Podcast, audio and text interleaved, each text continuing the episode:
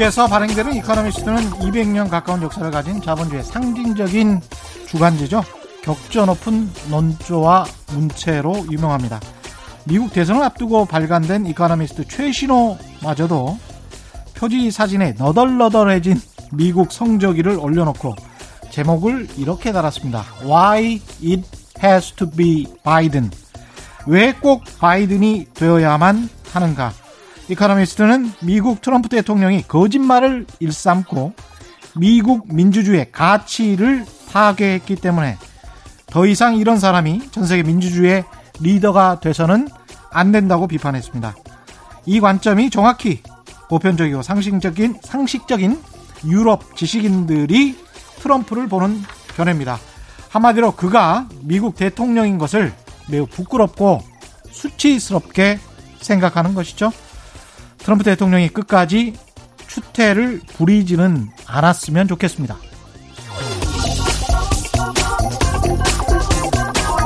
네, 안녕하십니까. 세상에 이익이 되는 방송 최경련의 경제쇼 출발합니다.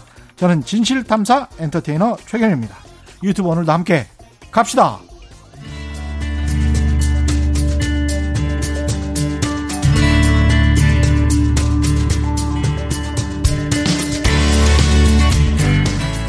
경제방송 아무거나 들으면 큰일 납니다. 듣고 또 들어도 탈이 나지 않는 최경령의 경제쇼. 네, 최경영의 경제쇼 지난 화요일부터 하루 세 분씩 선정해서 KBS 박종훈 기자의 부의 골든타임 책 보내드리고 있는데 오늘이 마지막 날입니다. 짧은 문자 50원, 긴 문자 100원이 드는 샵 9730번으로 많은 참여 마지막까지 부탁드립니다. 오늘의 핫 경제 이슈는 부채입니다. 빚. 예. 최경영의 경제쇼에서 국가 부채 문제, 정부 부채 문제 굉장히 많이 다뤘는데요. 오늘은 또 다른 시각으로 아주 흥미롭습니다. 예.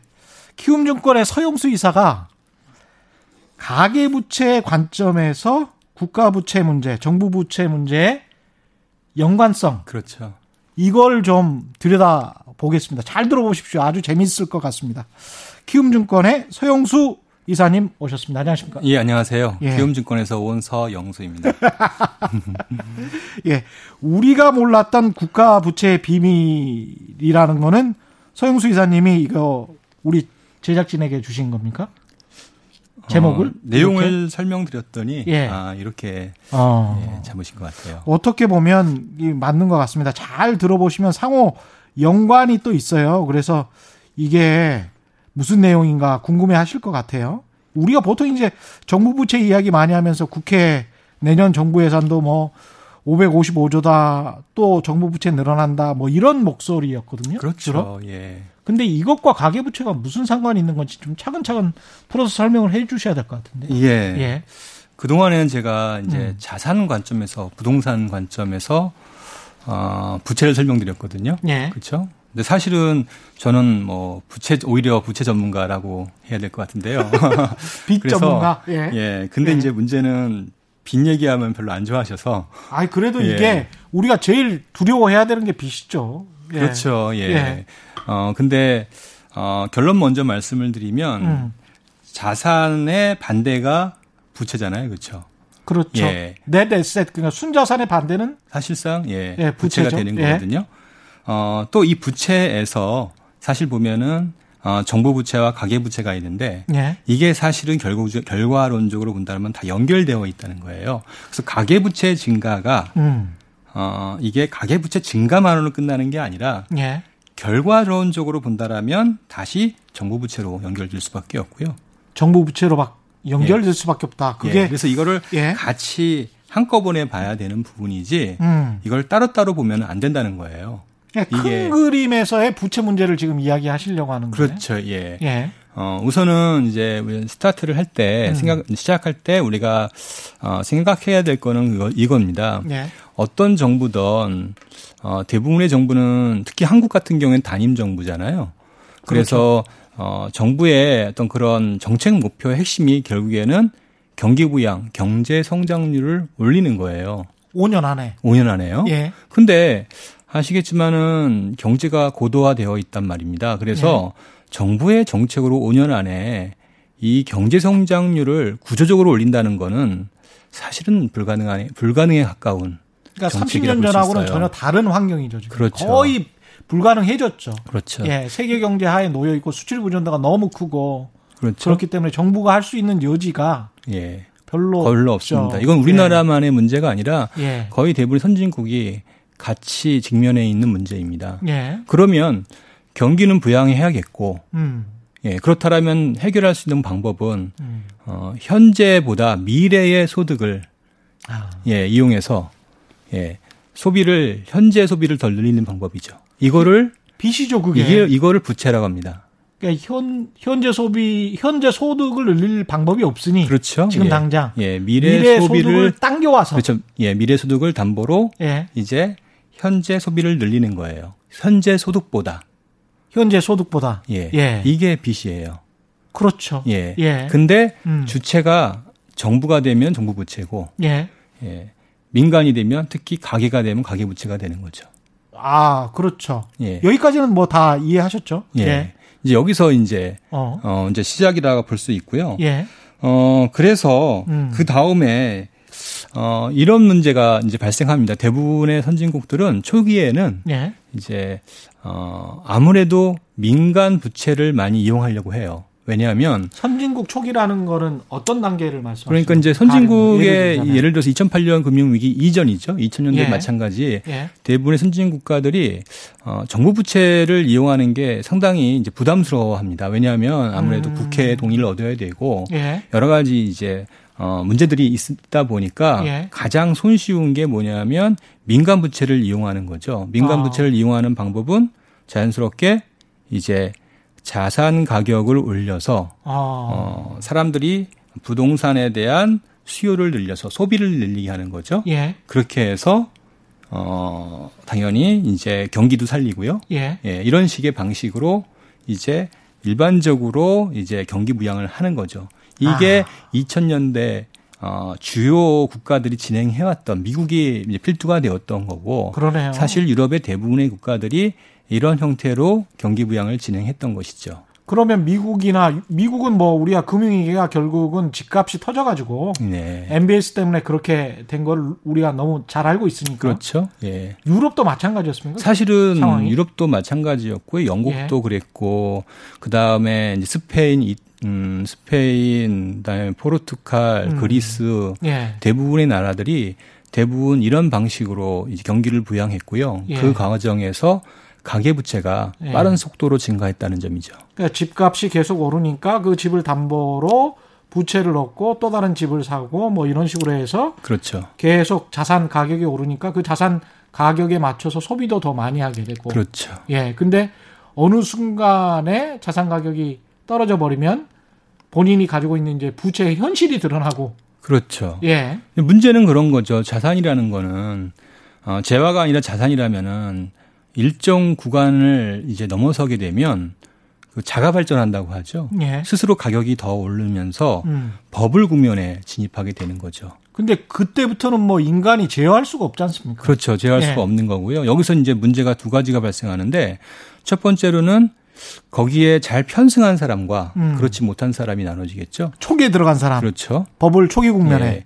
빈부격차가 확대가 된다는 점이고요. 그러네요. 빈부격차가 예. 확대가 되면은 어, 뭐 소비 성향을 본다라면 어, 부유층은 아무래도 소비 성향이 낮고요. 예. 그다음에 저소득층은 소비 성향이 높은데 예. 부가 부유층으로 갔기 때문에 음. 전반적인 소비는 또 떨어진 효과가 나타나고요. 그렇죠. 부채 문제에 따른 이자 비용이 증가하면서 음. 그 후반 국면으로 간다라면 오히려 부채의 역습이 나타나죠. 오히려 이게 그렇죠. 경기를 더 악화시키는 문제를 야기합니다.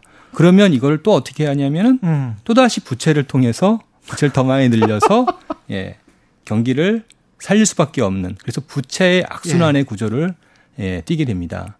그래서 예. 어, 초창기에는 부채가 이렇게 천천히 증가하다가 음. 마지막 국면에서는 가파르게 상승하는 이런 음. 모습들을 띠게 되는 거죠. 그래서 선진국 같은 경우는 미국은 그래서 가계 부채가 많이 증가했던 시기가 2008년까지 그랬었는데 그랬죠. 예. 그 다음에는 미국 정부는 어떻게 해결했습니까 이 문제를? 해결을 결국엔 못했죠. 그게? 이제 금융 위기가 아. 오게 된 거고요. 예. 금융 위기가 오게 되면 이제 이렇게 되는 거죠. 아까 음. 말씀드렸듯이 이제 소득 격차가 커지는 문제가 하나 있고 또 예. 하나는 결국에는 금융 부실 문제가 발생하는 이 두 가지 문제가 발생하는데 예. 어 이제 금융 부실이 발생하게 되면 어떤 문제가 발생 어떻게 되냐 결국에는 음. 부채를 통한 경기 부양이 불가능해지잖아요 민간을 예. 민간 부채를 통해서 그리고 또 부채가 자연스럽게 금융 부실로 인해서 디레버리지가 된다 부채가 축소 현상이 나타나는 거예요. 어. 그러면 그동안 이제 부채의 증가로 인해서 경기를 높였는데 경기성 경제 성장률을 높였는데 오히려 거꾸로 마이너스가 되는 거죠. 예. 그러면 환갑하게 다 갚아야 되니까. 그렇죠. 두 예. 가지가 이제 빵꾸가 납니다. 첫 번째로는 금융 부실 문제를 정부가 채워야 되는 문제가 하나 있고요. 예. 그리고 디레버리진에서 축소되는 경기 문제를 어, 정부의 재정으로 예, 메워야 되는 문제가 발생합니다. 두 가지가 아. 발생하게 돼요. 예. 그래서 가계 부채 문제가 터지게 되면 순식간에 정부 부채가 급격히 증가하는 현상이 나타나는 거예요. 예. 예. 그래서 가계 부채 문제는 결국에는 정부 부채 문제이다 해도 과언이 아니라는 거예요. 아. 예. 이게 어, 글로벌 현상이 음. 대표적인 예, 이 과거의 특징이에요. 근데 2008년 금융위기를 복귀를 해보면 미국 같은 경우에는 어떻게 됐습니까? 그 가게 같은 경우에 집값이 어, 부채보다, 부채, 자기가 가지고 있는 대출금보다 더 아래로 underwater라고 했잖아요. 그렇죠. 그런 집들 같은 경우는 그냥 워크아웃, 그냥 집에서 나가버리고 나 집 포기할래. 그래서 은행에다 다 떠넘긴 거죠. 그 부채를. 그렇죠. 떠넘긴 예. 것도 있고요. 우리가 이제 예. 뉴스를 보면은 떠넘긴 것도 있고요. 예. 그렇지 않고 음. 이제 어, 이제 subprime이라고 하잖아요. 예. 그런 데들은 진짜 디폴트가 선언이 된 거고. 음. 서프라임, 일부는 또 탕감도 해줬지 않습니까? 네, Alt A와 그다음에 나름대로 standard 모기지 같은 경우에는 예. 은행들이 대부분 어, DSR이라고 하잖아요. 예. DSR에서 과도하게 높은 사람들을 거의 전체 고객의 한 40% 가까운 고객을 이자를 탕감해 줬어요. 그래서 다 이거를 40%의 이내로 낮추도록 해준 거예요. 그러면 그 가계 부채 이자를 탕감해 주는 과정에서 미국 정부의 부채가 늘어났습니까? 미국 정부의 부채가 이제 같이 늘어나는 거죠. 아까 예. 말씀드렸듯이 금융 부실이 생기니까 음. 이제 그걸 메워야 되는 문제가 발생했고요. 예. 예. 예. 두 번째는 경기가 급격히 나빠지잖아요. 음. 그러니까 당연히 그 그걸 메워야 되니까 정부 부채를 안 늘릴래야 안 늘릴 수가 없었던 거죠. 그때도 국채를 엄청나게 발행을 했었잖아요, 미국이. 예, 그렇죠. 그렇죠? 예. 예. 그래서 미국이 2007년도에 어, GDP 대비 정부 부채 비율이 예. 45%였는데요. 맞아요. 이게 예, 2011년도에 77%까지 올라가게 됩니다. 지금은 뭐 한 150%, 140%까지 100% 정도까지 예. 되죠. 연말까지 가면 100 예, 예. 넘어서는데 예. 중요한 거는 그 최근에 갑자기 증가한 거지. 그렇죠. 예, 최근은 음. 그 이전을 제외하면은 정부 음. 부채도 그렇게 크게 증가하지는 않았었어요. 예. 근데 중요한 거는 이 가계 부채의 문제가 터지는 터지면서 그대로 정부 부채로 예, 전이 된다는 거예요. 어. 그래서 우리가 알아야 될 거는 단지 정부 부채만 놓고 정부 부채 괜찮다 괜찮다 얘기하는 게 음. 사실 어찌 보면 의미가 없다. 이렇게 설명드릴 수 있어요. 그러니까 우리 같은 경우는 지금 미국과는 달리 정부 부채가 한 40, 한 3, 4% 수준이고. 올해 기준으로 43% 정도 예. 된다고 예. 하는데. 예. 그리고 앞으로 뭐 한 4, 5년 후까지도 많아봐야 뭐 한 50%그 그렇죠. 정도 되겠죠. 네. 예, 그렇게 되는 상황이고, 그러니까 다른 선진국에 비해서는 훨씬 나은 상황이긴 한데, 그렇죠. 우리는 다른 나라에 비해서 가계부채가 좀 많은 편이죠. 어, 증가율만 놓고 본다라면은 최근 5년간 음. 어, 주요 OECD 선진국 중에서 가장 높은 수치를 기록했고요. 여전히. 예, 그리고 예. 절대 수준도 전세 보증금이 빠져서 그런데 예. 이걸 포함하면은 뭐 당연히 전 세계 1등이고요. 전 세계 예. 1등이라는 게 GDP 대비 어느 정도 되는 겁니까? 가계비. 어, 지금 어, 그 전세 보증금을 제외한다라면 예. GDP 대비 이제 2020년 1분기 기준으로 95% 95%. 예, 이 정도 되고요. 예. 그 다음에 전세 보증금을 포함하면은 한 130% 정도. 어휴. 예, 이렇게 됩니다. 그래서 전 세계 음. 1등이고 음. 두 번째는 그, 어, 질, 질, 질이 중요한데 예. 질이 다른 나라에 비해서 훨씬 더 나쁘다. 이게 이제. 그럼 네, 가계부채 포함되는 게 전 전세 보증금은 이제 빼고 말씀을 하셨으니까 비공식적인 숫자니까. 예. 원래 공식적인 숫자에 포함되는 거는 뭐 뭐가 포함되죠? 어, 이 통계를 계산하는 방식이 예. 각자가 좀 다 다른데요. 예. 어, 참 이게 구조적인 문제의 원인이다 저는 생각하는데 어쨌든 가계 신용이라고 한다라면 일반적인 가계 대출, 예. 그다음에 뭐 신용 판매 아, 이 정도의 아, 부채를 말하는 거고요. 신용 판매라는 건 우리가 카드 쓴 거. 그렇죠. 예. 예. 그걸 말하는 거고요. 예.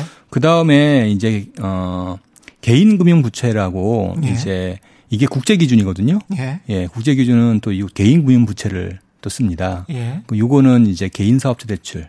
아, 이게, 개인 사업자 대출. 예, 이게 포함된 거고요. 음. 그리고 어 실질적인 가계 부채는 예. 전세 보증금이 포함되어야 어, 되고요. 예. 이거는 어, 반드시 포함돼야 되는 어, 부분이고요. 왜냐하면 여러 가지 부채 중에서 가장 위험한 어, 순위를 꼽는다라면 음. 제일 위험한 게 자연스럽게 이제 신용대출이 이제 무담보니까 될 거고요. 그렇죠. 그 다음이 전세보증금이거든요. 음. 근데 이제 우리는 어, 대부분 주택담보대출 중심으로 어, 부채 위험이 있다 생각해서 그 중심으로 규제를 하고 있는데요. 실질적으로는 이거는 별 문제가 없는데 음. 규제를 안 해왔던 요, 요 나머지 부분들이 규제를 안 해왔던 나머지 부분이라는 거는 신용대출, 신용대출, 예, 개인사업자 대출, 예. 그다음에 뭐 전세보증금, 음. 전세자금 대출 이런 것들인데요. 음. 2017년 이후에 대출 순증을 계산해 보면 주택담보대출 우리가 보통 뭐 LTV니 뭐 DTI니 이런 규제한다고 하잖아요. 예. 원리금 분할 상환도 마찬가지고요. 예.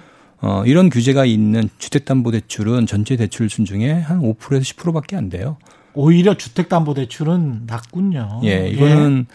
정말 안전한 사람들이 사용하는 거고요. 음. 대부분의 이제 어, 부동산을 투자하시는 분들은 나머지 대출로 어, 신용대출이나 예, 개인 사업자 대출로 그렇죠. 집을 투자하거나 어, 뭐또 경우에는 주식을 투자할 수도 있고요. 근데 신용 대출이나 네. 개인 사업자 대출을 하는 사람이 가령 뭐 실직을 했거나 개인 사업이 잘 안 돼서 개인 소득이 들어오지가 않게 되는 경우를 지금 걱정하시는 겁니까?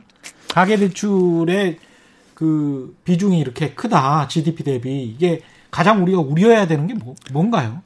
어, 아까 이런 얘기 드렸잖아요. 전 음. 세계에서 가계부채 증가율이 제일 많고 높다. 예.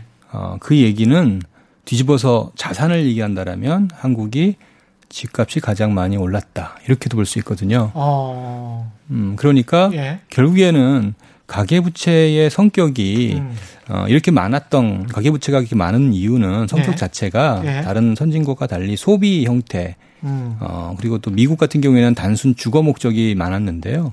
이런 것보다는 우리는 자산 투자 목적으로 어, 부채를 고소득층이 많이 늘렸던 거죠. 그러네요. 자기 소득에 예. 비해서 무리하게 음. 많이 늘렸던 부분. 어, 재밌는 데이터를 말씀드리면 예. 어, 최근에 음, 신용대출이 많이 늘었잖아요. 예.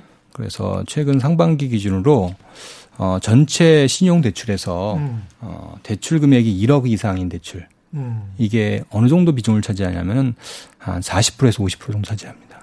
아, 이거는 예. 그러니까 신용대출을 1억 이상 받을 수 있다는 거는 일종의 이제 의사나 변호사 같은 전문직들, 그 다음에 고용봉자들 그런 사람들 아닙니까? 그렇게 보면 예. 뭐 그런 사람들이 그렇게 많지는 않을 거 아니에요. 예, 예. 예 특정 군들은 음. 어, 그게 아니라 음. 은행들이 대출 한도를 어, 경쟁으로 인해서 아. 상당히 많이 늘려왔던 것이다 이렇게 보는 게 맞지 않을까요? 아 그래요? 예, 그래서 네. 보통 보면은 어, 서울 기준으로 음. 가계의 평균 소득이 보면 대략 한 연봉이 한 6천만 원 되거든요. 예. 근데 6천만 원인데 어, 은행이 최대 1억 시천까지 해주고 있으니까 음. 소득의 두 배까지 해주고 있으니까 예. 그러면 당연히 예, 이 정도의 숫자가 나오는 거는 우리가 예상할 수 있어야죠.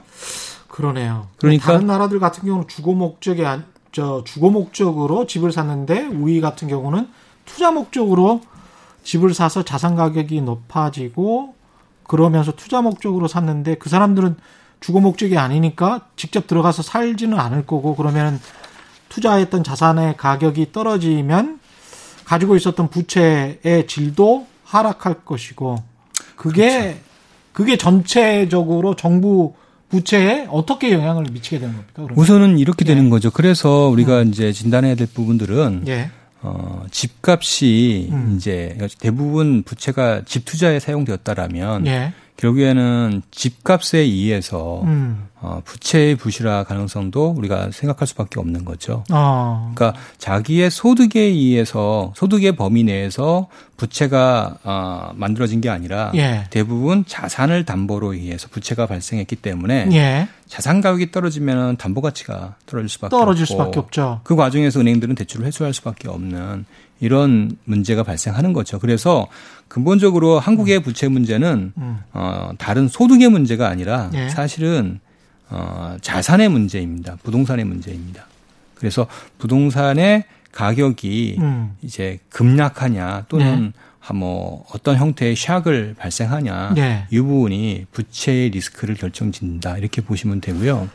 이제까지 네. 그 금융 당국의 스탠스로 보면은 자산 가격이 좀 떨어졌다고 해서 바로 부채를 회수하도록 은행에게 감독 지도하거나 이런 경우가 없고 약간 좀, 좀 기다려봐, 좀 봐줘봐봐. 이런 경우가 되게 많았었잖아요. 물론 그래서 없는 거죠. 그래서 이제 부채가 계속 증가했었던 측면도 있고. 이게 이제 음. 부채의 덫에 걸리면 음. 결국에는 특히 자산 투자 형태로 부채가 사용된다라면 예. 참이 굴레에서 벗어나기가 어려운 거죠. 예. 어, 이 부채를 좀만 줄이게 되면 이제 디레버리지가 되는 거 아니에요? 부채가 줄어들잖아요. 아까 말씀하신 예. 예. 이러면 뭐 부실이 바로 발생하는 이런 문제가 있는데 그럼 전체적으로 국내 소비도 줄어들 것이고 당연히 소비도 줄고요. 경기 침체가 올 것이고 심각한 경기 침체가 올 수밖에 없고요. 예. 그러니 정부 입장에서는 어그 집값 정상화 우리 음. 얘기하잖아요. 이게 부담스러울 수밖에 없는 정부 입장에서는. 그러니까 예. 정부가 집값을 잡는다고 말을 했지만 거시경제 특히 금융이라는 측면, 그렇죠. 은행 보호라는 측면에서 봤을 때는 이거를 자산 가격이 계속 올라가는 것을 불안불안한 마음으로 아유 너무 올라가면 안 되는데 그렇게 바라만 볼 수밖에 없다 이런 말씀이신 거네요. 그렇죠. 또 하나 예. 이제 어 사실 아마 이분은 음. 대부분이 모르시는 부분일 거예요. 예. 사실 여기서 또 하나의 이제 우리가 숨겨진 예. 어, 리스크가 있는데요. 예. 음, 이 부분은 뭐냐면은 우리가 이제 전세자금 대출 예. 받잖아요. 지금 110조 정도 되는데 음.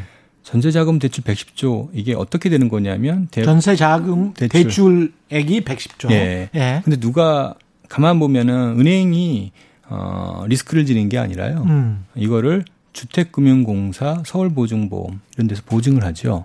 아, 맞다, 맞다. 예. 예, 예. 그러면 전세가 보증을 해요. 그렇죠. 예. 전세가 문제가 되면 예. 어 이런 주택금융공사나 서울보증보험이 문제가 될 수 있겠죠. 근데 거기는 공기관 아니에요. 예, 그러니까 제가 좀만 더 예. 들어보시죠.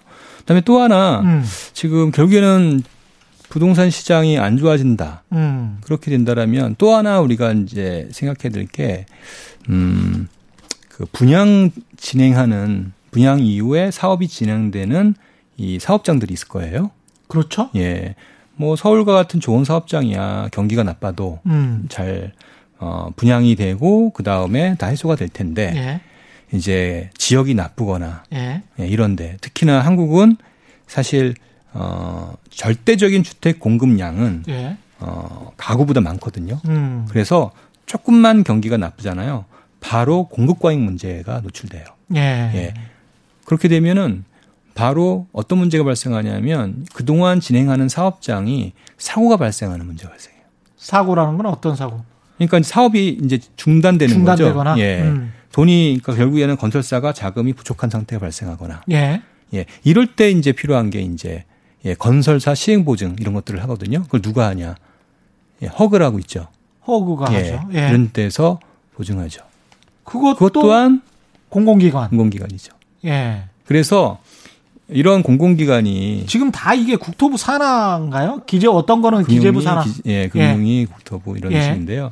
그래서 이런 금융기관이 사실상 정부 투자기관이잖아요. 정부 투자기관으로서 사실상 정부가 책임을 져야 되는 부분들이거든요. 예. 그러면은 우리가 알아야 될 거는 음. 어 이런 회사들이 보증한 규모, 대출한 음. 규모를 파악할 필요가 있을 텐데 어 요 규모가 음. 어 정부 부채보다 많아요. 아, 요 규모가 정부 부채보다 많아요? 예. 그래서 예, 지금 말씀하신 게 주택금융공사, 보증보험공사 말씀하셨네. 네. 그 다음에 호그 말씀하셨죠. 그렇죠. 이렇게 이런 회사들이 보증한 예, 또는 대출해준 잔액이 예. 정부 부채보다 더 큽니다. 정부 부채가 GDP 대비 한 42% 정도 됩니다. 40. 2019년 말 기준으로. 와. 예. 근데 이거는 이제 전세 자금 대출 어, 보증한 주택금융공사 데이터를 제가 음. 확실하게 파악을 못해서 그런데 예. 그것까지 포함하게 되면 예. 아마 한 50% 넘겠죠. 그러면 결국 예. 만약에 전세 시장이 안 좋아지거나 자산 가격이 빠지거나 또는 과거처럼 건설사들이 부도가 나서 뭐 시공하던 거를 멈추거나 뭐 이런 상황이 과거 이제 IMF 직후에 일어났던 상황들인데 그런 상황이 되면 그러면 은행이 부도가 나는 게 아니고 그렇죠. 정부 밑에 있는 공공기관들이 그래서 정부 부채로 연결되는 거죠. 어차피 이거를 이거는 지난번에 저 박종호 교수가 이야기하는 광의의 국가 부채의 개념하고 똑같네요. 그냥. 근데 이제 예. 일반적으로 음. 이제 그거를 조금 더 디테일하게 들어가야 됩니다. 이걸 예. 함부로 얘기할 수는 없는 사안이에요. 예. 어, 일반적인 이제 공기업은 음. 자산과 부채가 있잖아요. 예. 그래서 일반적인 공기업의 부채를 일방적으로 다 집어넣는 거는 정부 부채를 너무 과대 계 상하는 거예요. 예. 그리고 대부분의 공기업이 어쨌든 간에 어, 그런 과정에서 이익을 내잖아요. 예. 그러니까 그거를 다 부채로 포함시키는 거는 좀 무리가 있다고 저는 봅니다. 예. 근데 어, 이쪽은 다른 점이 뭐냐면 이거죠. 어, 중요한 거는 이 제가 보증 규모를 말씀을 드렸잖아요. 예. 그러면 중요한 건 사실상 금융회사니까 자기 자본으로 그 리스크를 얼만큼 예, 어, 감내할 수 있냐. 그러네요. 예, 이게 중요하거든요. 은행처럼 자기 자본 무슨 뭐 비율 게. 같은 게 있어야 될 거 아니에요. 그렇죠. 예. 예. 근데 이제 이 회사의 평균 예. 이제 아 자산 대 부채 비 배율이라거든요. 자산 부채 비율. 예. 예 이게 이제 어 우리 어 BIS 자기 자본 비율 계산하는 기본 산식이에요. 예. 레버리지 비율이라고도 하고요. 예. 단순하게 이제 자산과 부채의 관계. 예. 어 이게 은행이 대략 한 10배 정도 되거든요. 자산과 부채의 이 배수가. 아, 열, 자산이 10배가 더 많다? 예, 예. 자기 자본이 있으면, 음. 자기 자본이 있고, 자산이 있으면, 예. 요거의 배수가 음. 한 10배 정도 돼요, 예. 그런데 이제 여기가 한 60배 정도 되니까요. 60배? 예. 그러니까 예. 기본적으로 어떤 문제가 생기면, 예. 어, 이거는 이제 자기 자본으로 감내할 수 없는 거죠. 그러니까 그 자산이라는 것은 사실은 여기서 말하는 자산은 총 자산이기 때문에 부채가 엄청나게 많이 포함되어 있는 그렇죠. 예. 그 예. 60배 안에 60배. 예. 그러니까 자기 자본 대비 총 자산이, 총 자산이 60배가 된다. 60배가 되는 거예요. 음. 그러니까 어 현실적으로 본다라면 우리가 금융회사라고 본다라면 이거는 어떤 문제가 생기면 어, 자체의 자본으로 자체의 능력으로 이런 어, 리스크를 수용할 수 없다는 뜻이 되는 거거든요. 그러네요. 다시 말하면 예. 어, 어떤 부동산 가격이 하락으로 인해서 음. 어떤 리스크가 발생하고 금융 부실화가 진행된다. 예. 이렇게 된다면 어, 고스란히 그 부채는 정부 부채로 연결될 수밖에 없다는 거예요. 한 몸이네. 그러면 예. 그 자산 시장의 변동성과 정부 부채가 급격히 늘어날 수 있는 가능성은 한 몸이네요. 이거는 네. 금융위가 분명히 알고 있겠네요. 이런 상황을. 이거는 뭐 IMF에서 지적한 사항이고요. 아. 그래서 사실은 예. 뭐이 문제를 그러니까 제가 이제 조금 안타까운 게 음. 어, 기재부에서 재정 준칙을 얘기하잖아요. 예. 어, 그게 아니라 사실은 아. 지금 재정 준칙을 얘기해야 될 게 아니라 재정 준칙은 정부 부채에 관한 겁니다. 그렇죠. 정부, 정부 부채, 예산에 관한 것. 예. 예. 정, 정부 부채를 일정 수준 이내에서는 못 늘리겠다라는 뜻이잖아요. 그렇죠. 예. 네. 근데 그렇다면 가계 부채도 일정 수준 이상은 못 늘리겠다라고 같이 얘기해야 되는 거예요. 예. 아. 그게 연결되어 있기 때문에. 예. 예. 외국 같은 경우에 가계 부채도 일정 수준으로 못 늘리겠다. 이런 이런 이유 때문에. 그렇죠. 왜냐하면 어차피 정부 부채로 돌아올 것이고 그렇죠. 그리고 정부 부채로 돌아오면 이게 공공의 부채가 돼버리기 때문에 당신들이 당신들 세금으로 갚아야 된다. 이런 이제 문제가 되는 거잖아요. 이런 문제가 발생을 합니다. 예. 그러면 자산가들의 부채 때문에 또는 아까 말씀하신 것처럼 투자 목적의 자산가들이 거기에는 또 많이 있을 거란 말이죠. 그렇죠. 예. 투자 목적의 자산가들의 빚 때문에 그 빚 탕감 또는 청산을 위해서 정부가 부채를 더 많이 지게 되는 상황. 그게 다시 공공부채로 돌아가고 그리고 일반 국민이 세금을 내야 되는 그런 상황이 자연스럽게 오는 거죠. 그 상황이 오면. 그러다 보니까 아. 지금 상황에서는 예. 그 리스크를 아무도 책임지기 싫어하는 거고. 그러니 음. 그 어, 말을 부동산... 꺼내는 것조차 싫어하겠습니다. 그럴 수밖에 없을 거예요. 그래서 예. 어, 부동산 얘기하면 예. 어, 여러 가지 최근에 이제 어, DSR을 얘기하고 음. 어, 뭐 이렇게 어, 가계부채를 조금 더 이제 구조조정하려고 하는데 어, 가만 보면 대단히 소극적이잖아요. 예. 어, 소극적일 수밖에 없는 게 음. 사실 이면에는 이런 것들이 다 있기 때문에 그러네요. 참 쉽게 결정하기 어려운 사안이다. 말씀을 좀 드립니다. 외국 같은 경우 선진국 아까 말씀하셨지만 선진국 정부 부채가 급증을 하고 그렇죠. 가계 부채는 상대적으로 안정적인 이유가 그렇죠. 그러면 외국은 선진국들은 이 가계 부채에 관해서 명확하게 그렇게 어떤 가이드라인이나 뭐가 있습니까? 네, 우선은 이제 미국을 좀 예를 들어 보자고요. 예. 우리가 이제 2008년 금융위기를 겪은 미국의 경우에 예. 어, 아 이래서는 안 되겠다. 결국에는 음. 가계 부채를 통한 경기 부양이 음. 어, 모두에게 예, 이제 어, 피해가 된다라는 생각을 했던 거예요. 특히 미래 세대에게 그렇죠. 피해가 된다는 생각이잖아요. 예. 그럼 어찌 보면은 세대 간의 갈등 문제가 된다고요. 음. 그러면 세대 간의 갈등이라는 건 결국에는 정치 문제가 되는 거잖아요. 예. 그래서 어 결국에는 이 위기 이후에 이제 도드 프랭크법이라는 법에 아. 예, 예. 아예 어 가게가 부채를 이용해서 집을 투자하는 거 이걸 자체를 음. 어, 법 법률에 한도를 정한 거예요. 그래서 다, 시한 번만 말씀해 주세요. 예. 가계가 그 빚을 내는 거에 대한 예. 어, 일정 수준의 한도를 정해서 그 예. 이상은 못하게 아예 법률로 적어둔 거예요. 미국 사회주의네. 우리 방식으로 이제 만약에 이야기를 하자면 예. 도둑 프랭크 법안이 그렇게 강력하군요. 예. 예. 어찌 보면 어 이게 모럴 해제될 수도 있거든요. 왜냐하면 예. 우리가 예 미래 세대의 허락 없이 예. 미래의 소득을 음. 우리가 지금 땡겨 쓰는 거잖아요. 예. 예.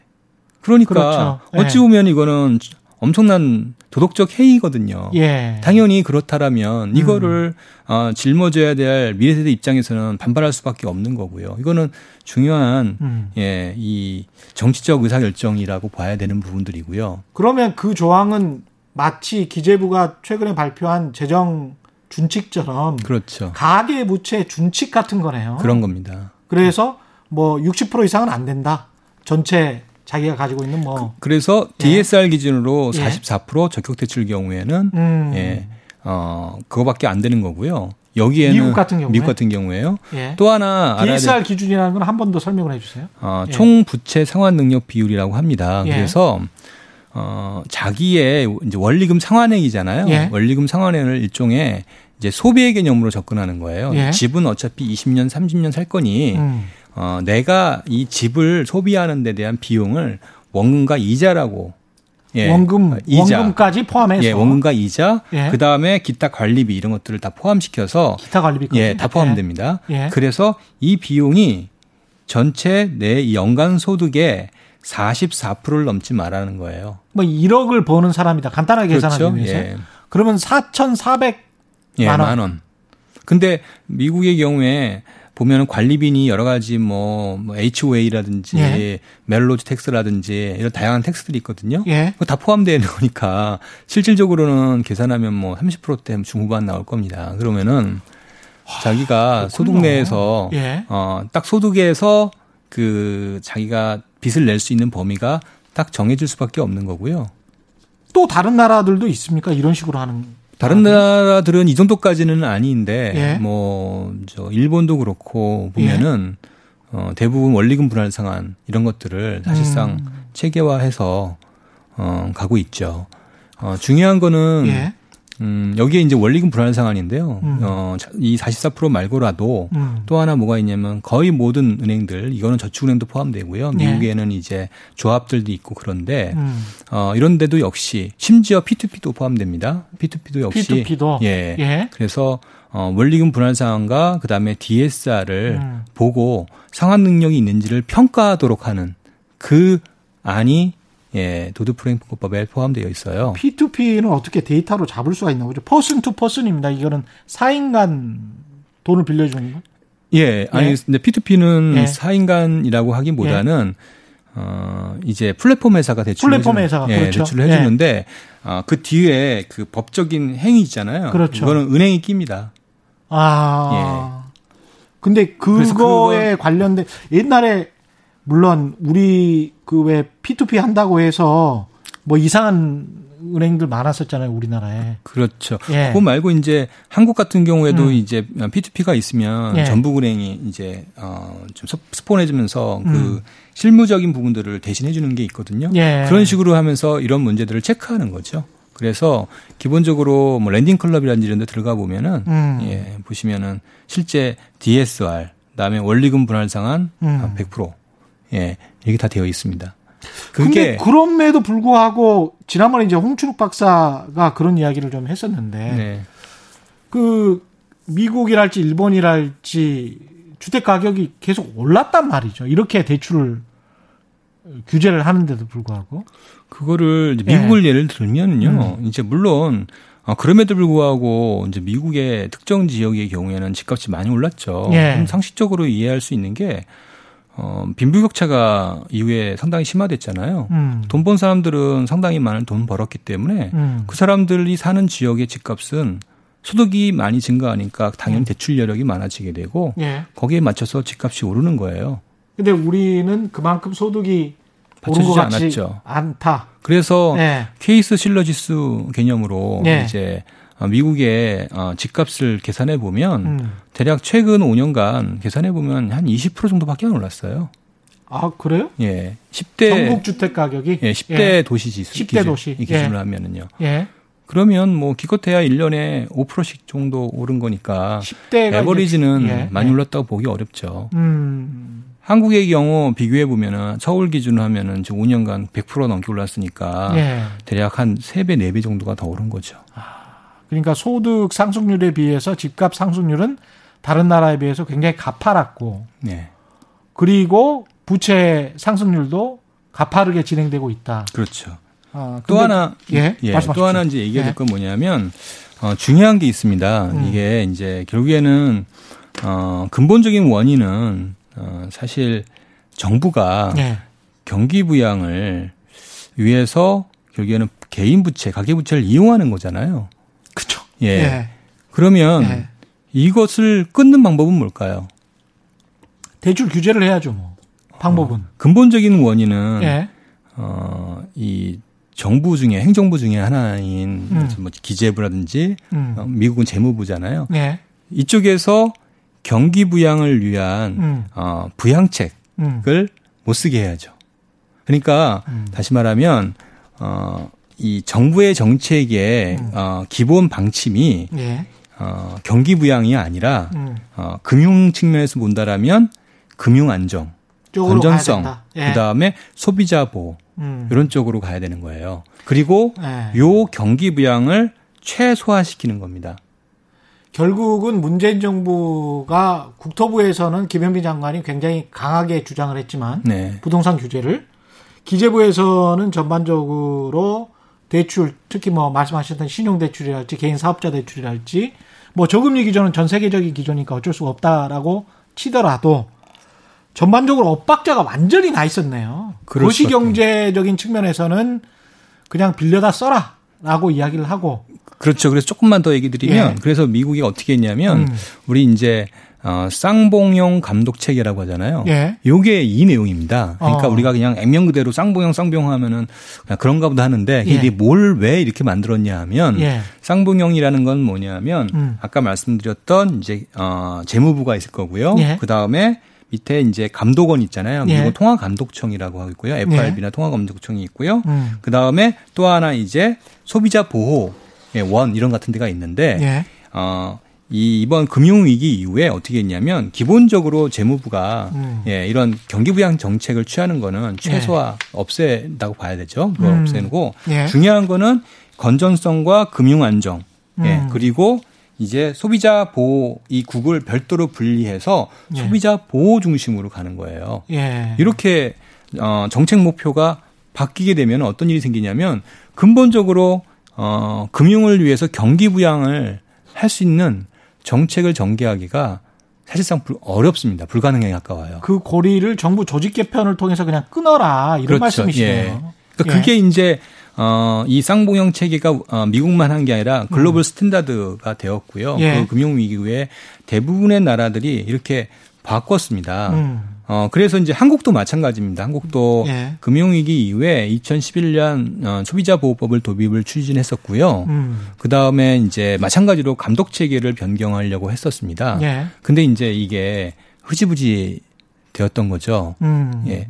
그리고 이제 정부는 또다시 이제 뭐 가계 부채를 이용한 경기 부양을 선택을 했던 거고요. 그게 이제 2014년 어, 어, 이제 박근혜 정부에서 진행된 것들이고요. 근데 그게 계속 그냥 왔던 거네. 속으로는 그냥 계속 진행됐던 거고. 그렇죠. 겉으로는 국토부 정책은 부동산 규제, 재건축 규제 정책을 표면적으로는 내세웠던 것이고. 그래서 네. 재밌는 건 뭐냐면 음. 문재인 정부가 어, 출범하면서 금융 정책의 핵심 공약 중에 하나가 뭐였냐면 예. 이 쌍봉형 체계였어요. 아. 예. 그러니까 다시 말하면 경기 부양을 하는 데 있어서 예. 금융을 사용하지 않겠다는 내용이었거든요. 그래서 아, 이거를 맞다, 맞다. 입안한 예. 어 입안한 분이 누구냐, 이걸 만든 분이 누구냐면 예. 윤석헌 예, 현재 금융 감독원장이에요. 아. 예. 근데 결국에는 이 정부 역시 경기에 매달리다 보니까 그리고 부채에 대한 위험성 음. 이런 것들에 대해서 정말 절실하지 않은 거죠. 미룰 수밖에 없는 그런 유혹에 빠지는 거네요. 그렇죠. 예? 그러다 보니까 결국에는 이전 정부와 같은 길을 가게 된 거고 음. 지금 가계 부채가 더 많이 증가하는 예, 이런 현상이 나타난 거죠. 아니 근데 그 이런 질문을 하시는 분들도 있을 것 같아요. 미국 이야기 때 미국 같은 경우는 뭐 그 기본적으로 한 집값의 10%만 있으면 나머지 한 90%는 나눠서 낼 수 있다, 살 수 있다. 그래서 대출이 굉장히 좀 용이하다 이렇게 알고 있었는데 상식적으로 지금 말씀하셨 아까 말씀하셨던 뭐 44%밖에 안 된다 DSR 이게 도드 프랭크 법안 이후에 그렇게 다 바뀌어 버린 겁니까? 그렇죠, 예. 아. 그렇군요. 예전에도 그렇게 했지만 예. 법제화하지는 않았던 거죠. 금융기관들이 음. 알아서 예. 어, 하도록 했던 부분들인데 예. 어, 실제 어, 미국의 금융회사들도 경쟁이 붙으니까 예. 잘 안 지키게 되는 거죠. 아. 예, 그래서 뭐, 뭐 jumbo loan이라든지 여러 가지 그렇죠. 이제 서프라임 대출들을 예. 예, 이자도 옛날에는 원금을 내야 되는데 원금도 안 내고 예. 이자만 내게 되고 여러 가지 이제 대출을 편법을 이용해서 하게 된 거죠. 음. 아니 근데 지금 상황에서도 우리 언론도 그렇고 많은 시민들도 특히 이제 무주택 그 세입자들 같은 경우에 계속 집 가격이 오르다니 오르다 보니까 아유 대출 받아, 받아서라도 집을 사고 싶다. 대출이라도 좀 우리 같은 사람들한테는 좀 많이 할 수 있도록 허용해줘라. 뭐 이렇게 막 볼멘 소리를 하지 않습니까? 그렇죠. 서영수 이사님께서 보시기에는 이게 상당히 위험한 주장인 거네요. 그러면 어떻게 보십니까? 그러니까 집값 그 얘기는 뭐냐면 그 예. 주장을 예. 받아들인다는 얘기는 뭐냐면 정부는 집값을 계속 올리겠다는 뜻이잖아요. 만일에 음. 정부를 정부가 집값을 정상화한다. 예. 예. 어느 정도 집값이 과도하게 평가돼서 어, 조정이 필요하다고 판단한다면 예. 집을 못 사게 해야죠. 그래야 그 사람들이 예. 예, 경제적인 피해를 최소화할 예. 수 있는 거 아닌가요?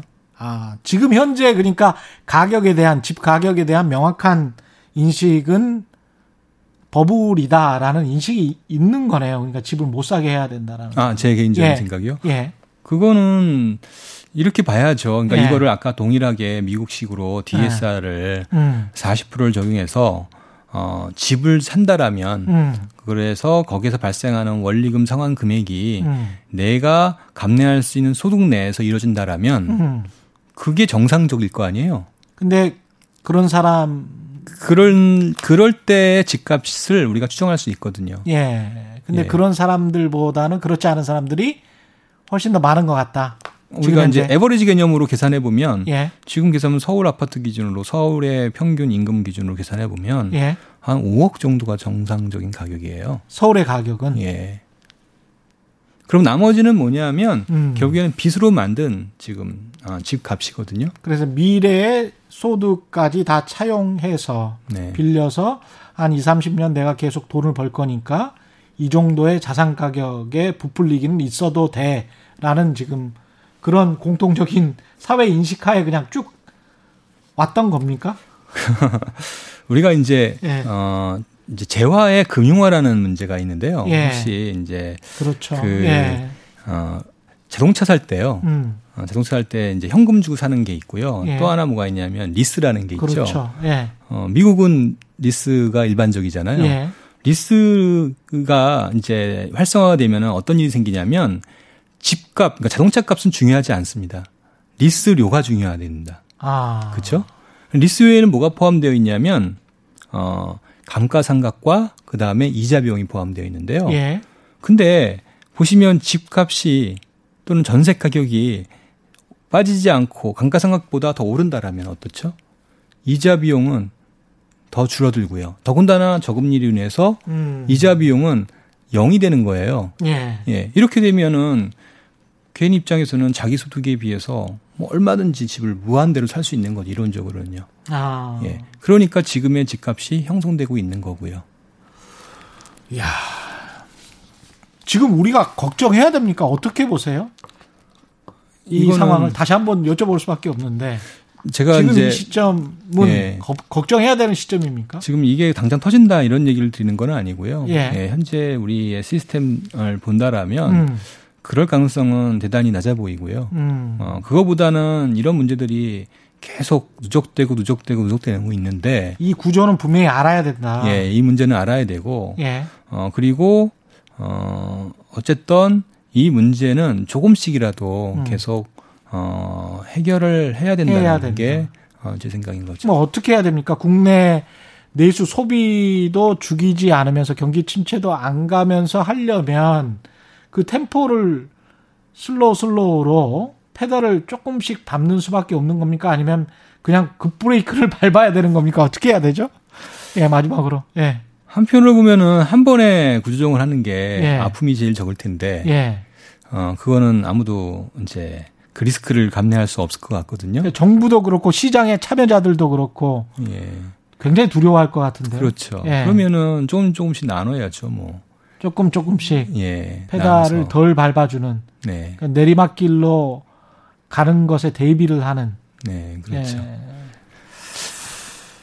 그 제도적인 측면에서는 어떻습니까? 그게 이제 결국에는 DSR 예. 원리금 분할 상환 제도의 아, 도입이고요. 그거 도입한다고 16년인가 그러지 않았어요? 근데 아직도 지금 그러니까 확실하게 이제 확실하게 안 되는 겁니까? 도입을 예. 하면 예. 당연히 이게 부채가 줄어들 거고 부채가 예. 줄어들면 또 경기 문제를 고민해야 되니 음. 이 딜레마에서 확실히 어, 정책 당국이 의지를 갖지 않는다면은 또는 예. 청와대에서 의지를 갖지 않는다라면 계속 후순위를 밀리는 거죠. 알겠습니다. 예. 오늘 말씀 감사하고요. 지금까지 키움증권 서영수 이사와 함께했습니다. 고맙습니다. 예, 감사합니다. 예, 저는 KBS 최경련 기자였습니다. 지금까지 세상 이익이 되는 방송 최경련의 경제쇼였습니다. 고맙습니다.